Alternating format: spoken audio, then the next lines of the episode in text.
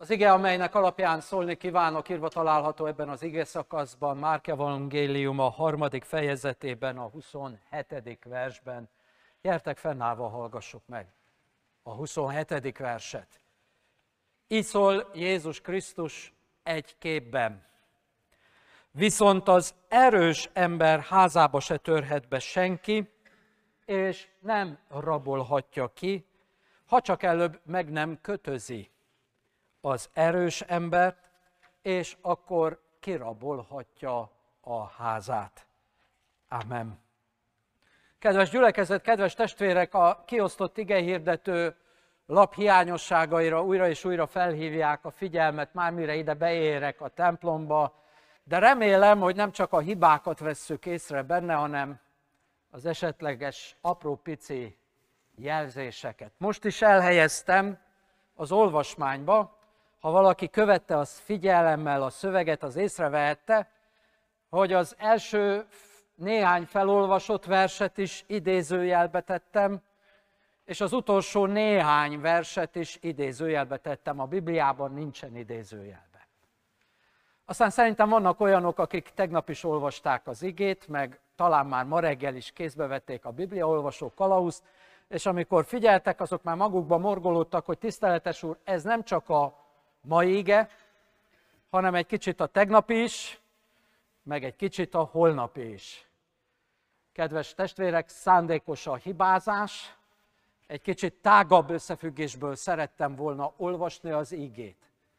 Mert a tágabb összefüggés ö, egy élethelyzetbe helyez bennünket, és hogyha ebből az élethelyzetből induljunk, indulunk ki, akkor könnyebb lesz majd bolyongani az igében és megérteni azt. Van egy kulcs szó, amit ide szeretnék hozni, egy kulcsfogalom. Ez a kulcs szó és kulcsfogalom így hangzik, hogy ház. Házanép. Élni fogunk a költő szavával, legyen családi kör. Négy vagy öt alkalommal is ott van ez a szó, hogy ház, házanép, kint vagyunk a házból, bent vagyunk a házban. Ugyanis az élethelyzet, kedves testvérek, pofon egyszerű. Arról szól, hogy Jézus hazamegy, de talán mégsem a saját otthonába, hanem egy családi hajlékba megy be, és ott tanít. Tehát Jézus Krisztus egy családnál vendégségben van. Nem tudom, hogy te hogy képzeled el, én mindenképpen, mindenféleképpen úgy, hogy ez egy módosabb család lehet, mert többen ott vannak. Tehát biztos, hogy létezik egy nagyobb szoba, ahol 15-en, 20-an, 30-an is ott ülnek, és bent a szobában, vagy talán belső udvaron, kertben tanít Jézus Krisztus. Ez az alaphelyzet, Jézus Krisztus vendégségben van. Van néhány apró különbség, érdekesség. Az egyik, hogy a szülők és a rokonság, vagy a szülők és a testvérek nincsenek ott Jézussal. Nagyon nem tudjuk meg, hogy kik vannak ott, elképzeljük, hogy a tanítványai, elképzeljük, hogy a hallgatóság, elképzeljük, hogy a vendégadó család, aki ott lehet, egész bizonyosan viszont megemlít más vendégeket is Márk evangélista. Jeruzsálemből az írástudók közül azoknak a küldöttei érkeztek be a házba. Tehát micsoda az élethelyzet? Az élethelyzet így hangzik, hogy Jézus vendégségbe, és vannak más vendégek is ebben a házban. Lépjünk egyel tovább.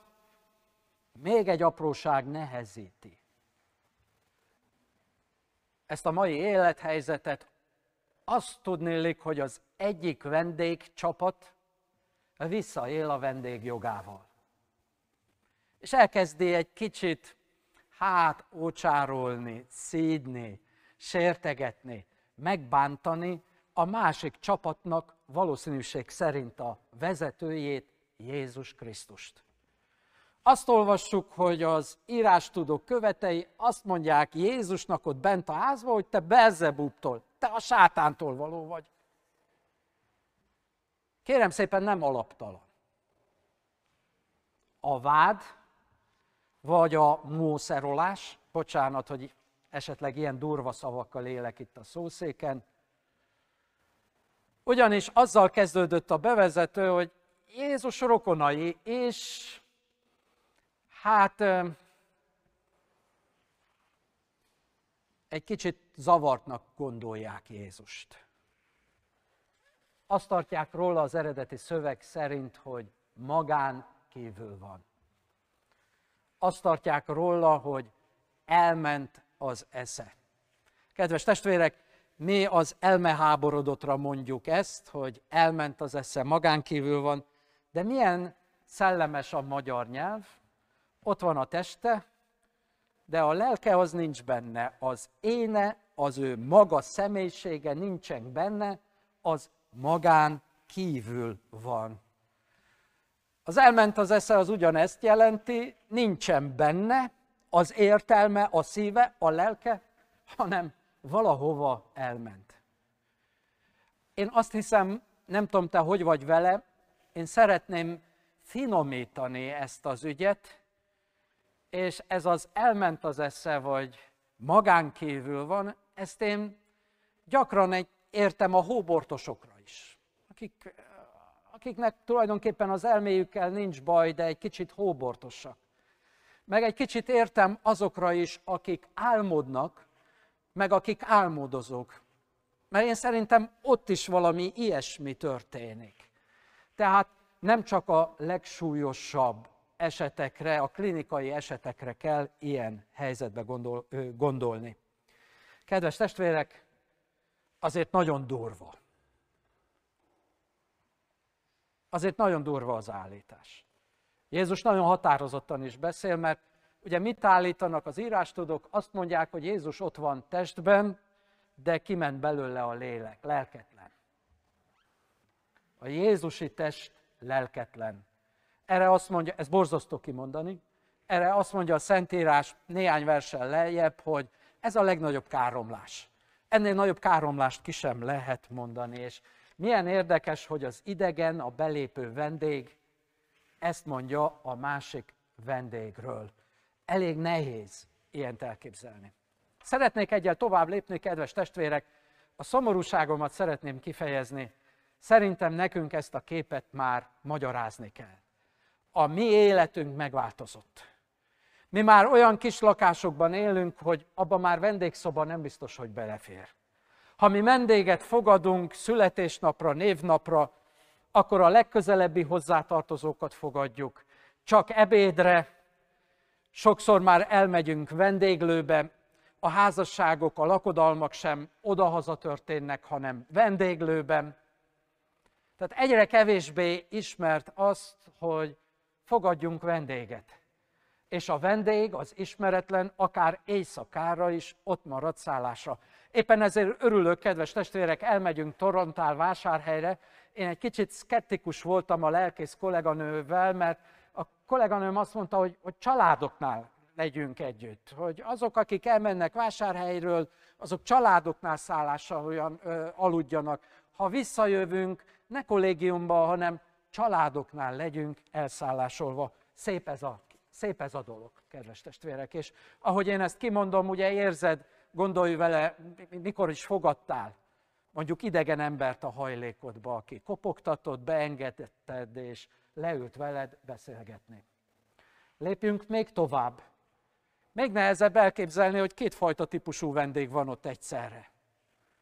Azt meg szinte lehetetlen elképzelnünk, hogy ezek összeszólalkoznak, ha csak nem politikáról van szó, és két különböző párton állnak, akkor biztos, hogy összeszólalkoznak, egyebekbe pedig valószínűség szerint nem bántják meg egymást. Kedves gyülekezet, kedves testvérek, hát ez a helyzet, de azért én léptem tovább. Mert ez a valóságos testi helyzet egyszerre csak képpé formálódik, amikor a rokonok azt állítják, hogy Jézus magán kívül van. Innentől kezdve ez a szó, hogy ház, nem csak valóságos családi körré változik ott Názáretbe vagy Kapernaumba, hanem egyszerre lesz egy átvitt képe. És az előbb ezt már elkezdtem itt a szószéken hasogatni, kedves testvérek, úgy tűnik, mintha a ház a testünk lenne. És a testünkben benne lakozik a lélek. Ezt a képet hozza Jézus Krisztus, és ezt a képet kell tovább boncolgatni, és innentől kezdve egyszerre csak nehéz is lesz szerintem, tehát én nekem nehéz ez a kép, de ugyanakkor meg egyszerre izgalmas is. Mit is állít innentől kezdve? Az, hogy hát az egyik az, hogy az én lelkem magán kívülre is tud lenni, meg egyszerre csak azt is állítja, hogy az én lelkem ott tud bennem lenni, beszorítva az én testembe, és jönnek hozzá, jönnek hozzá vendégségbe. Az én lelkem mellett a testemben megjelennek vendégek is. Ez, kedves gyülekezet, kedves testvérek, irgalma, izgalmas. Kik ezek a vendégek? Ki hívta őket? Hívogattuk, vagy pedig váratlanul, hívás nélkül érkeztek? Tényleg lehetséges ez, hogy valaki bejön? Kedves gyülekezet, kedves testvérek,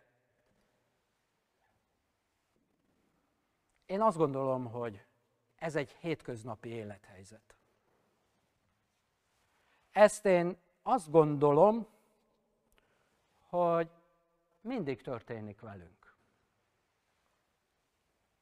Hogy tudnélik, az én lelkem mellett egyszerre csak megjelenik másik vendég is. Néhány példát szeretnék hozni. Én azt gondolom, így van ez, amikor az ember házasságot köt, akkor az ember hordoz egy családi tradíciót, és amikor házasságot köt, akkor ott megjelenik egy másik vendég is, egy másik családi tradíció is.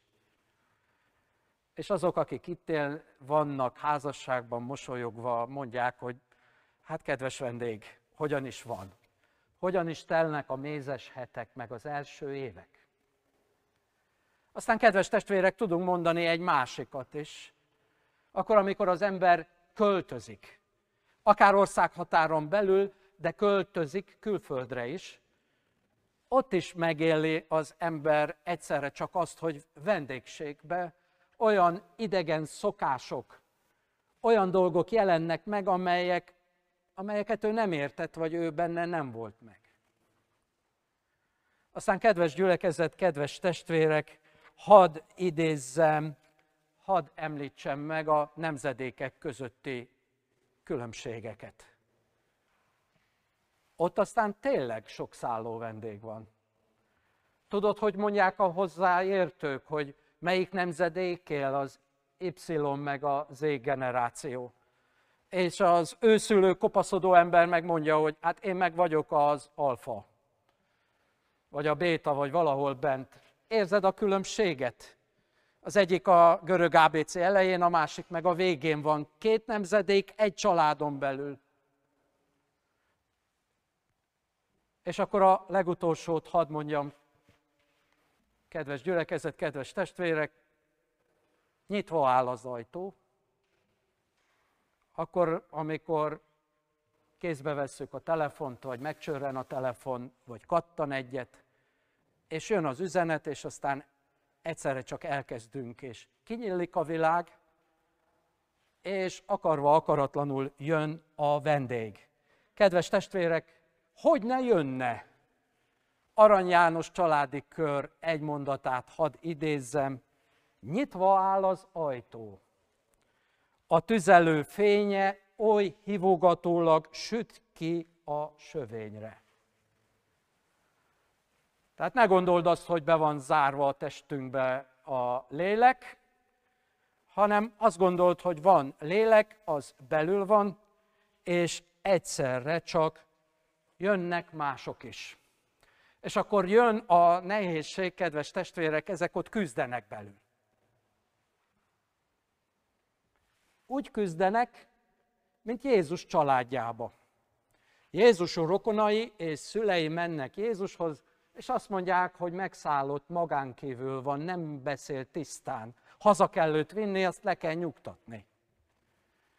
Kedves gyülekezet, kedves testvérek, családon belül, ott leges belül, a házon belül vita van, hogy kicsoda a názáreti Jézus. Sátántól való, Belzebuttól való, vagy pedig az örök Istentől való, a mennyei atyától való ő. Ez a konfliktus, értetlenség megjelenik Jézus családjában, megjelenik a tágabb közösségben, a Jézus követők társaságában. Megkötöznek, és nem engednek bennünket. Kedves testvérek, nem szabad a lelkünknek ezt az állapotát lebecsülni, mert Jézus Krisztus nem kevesebbet állít, mint az, hogy erős a megkötözöttség. Ez az egyik legjellemzőbb tulajdonság, hogy ott, ami lelkünk mellett más erős lelkek, lelketlenek megjelennek. Erős. Gyakran olvassuk a megszállottságot, az erőbb elkezdtem magyarázni, kedves testvérek. Szeretném mondani, hogy nem csak az elme háborodottról van itt szó. Hadd mondjak a saját életemből egy példát, ahol nagyon érzem a megkötözöttséget. Kedves testvérek, alkalmanként mindannyiunk életében vannak gondok. Vannak problémák. És egyszerűen azt veszem észre magamon, hogy nem tudok megszabadulni tőlük. Egy hétköznapi ügy egyszerűen ott van, ott kísért, meg kellene oldani, nem tudom az ötletet, nem találom a fogást, csak ott van, ott van, nem enged el, és a megoldatlansága az csak in, egyre inkább beszorít, egyre inkább megkötöz engem. Kedvetlenné, fáradtá tesz, ismerjük ezt a kiadvatlanságot, észreljük, hogy föl kell az ember hajnalba, gondolkozik, meditál, és csak ott van, és csak ott van, és csak ott van.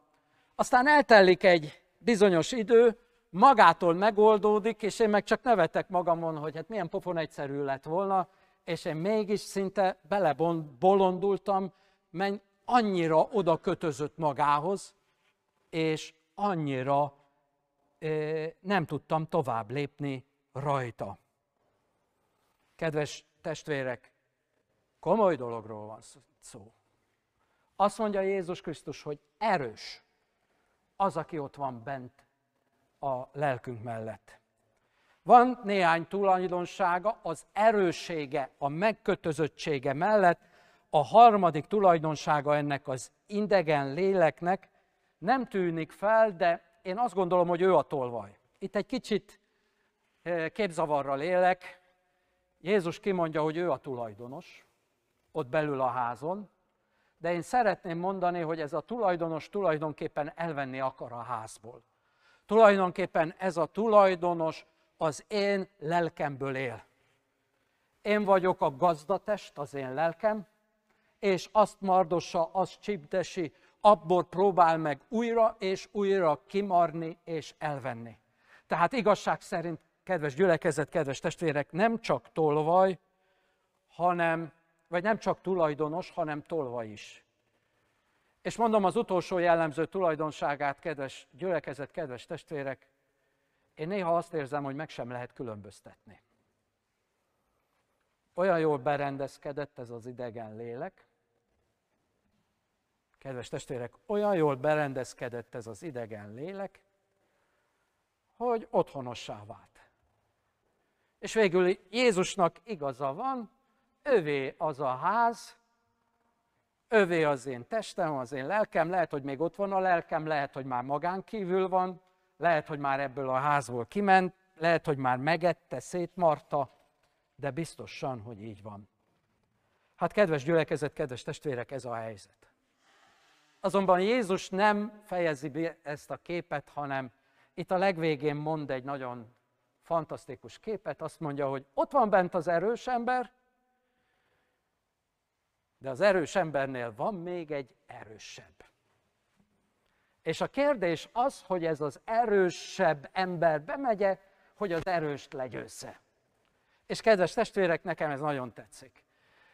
Bevallom őszintén, hogy református igehirdetéseket átnéztem, amit kezem ügyébe került, különféleképpen értelmezzük ezt a képet, de én szeretném mondani, kedves testvérek, hogy furcsán hangzik, de a tolvajt én a názáreti Jézus Krisztusnak gondolom.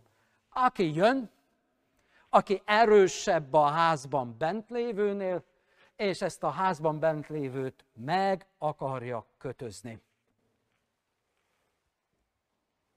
Kétszer hasonlítja magát Jézus az evangéliumokban, legalább kétszer a tolvajhoz. Talán emlékszel, amikor a tanítványok azt kérdezik, hogy mikor jön el?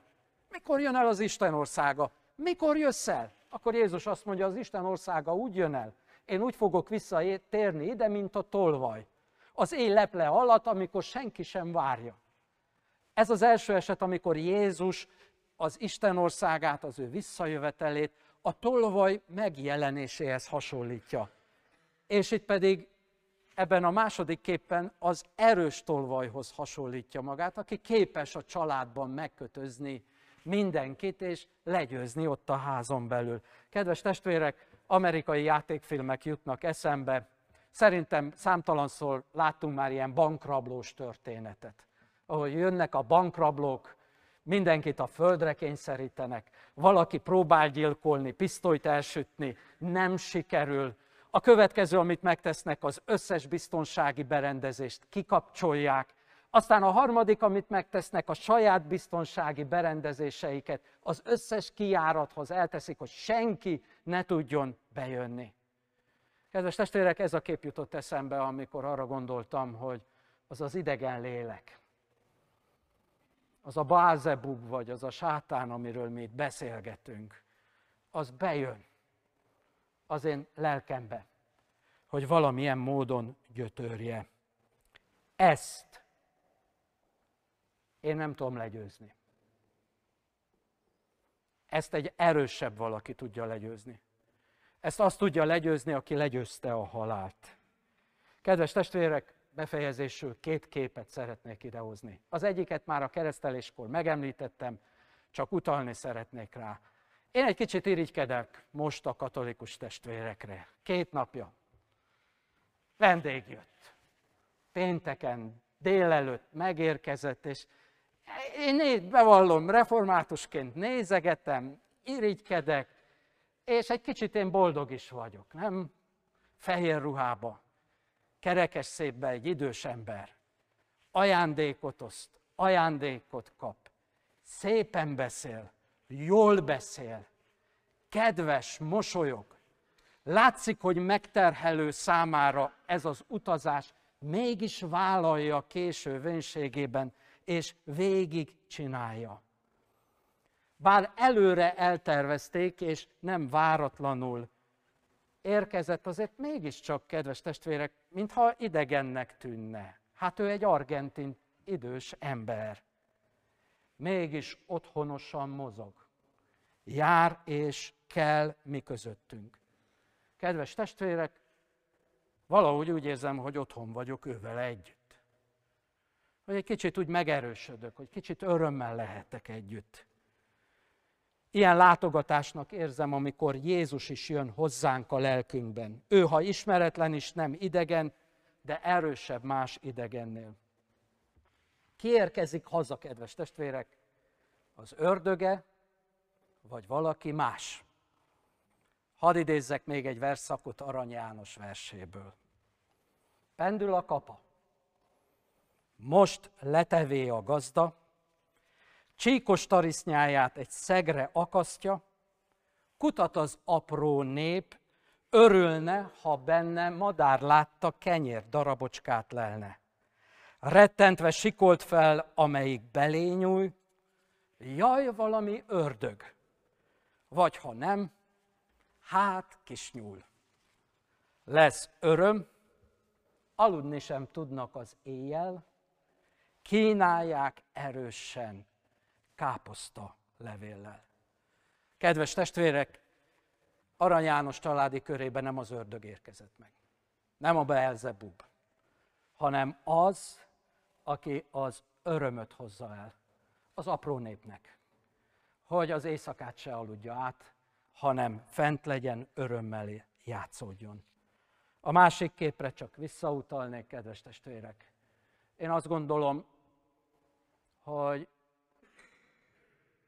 ha Jézus Krisztus beköltözik a lelkünkben, az azért költözik be, hogy legyen egy biztos támpont. Egy olyan szöveg, egy olyan háló, amely mellett a mi lelkünk meg tud erősödni, és tud növekedni. Mindezekért a mai napon, kedves testvérek, azt kell mondani, hogy jubiláte, örvendjen az egész föld. Amen.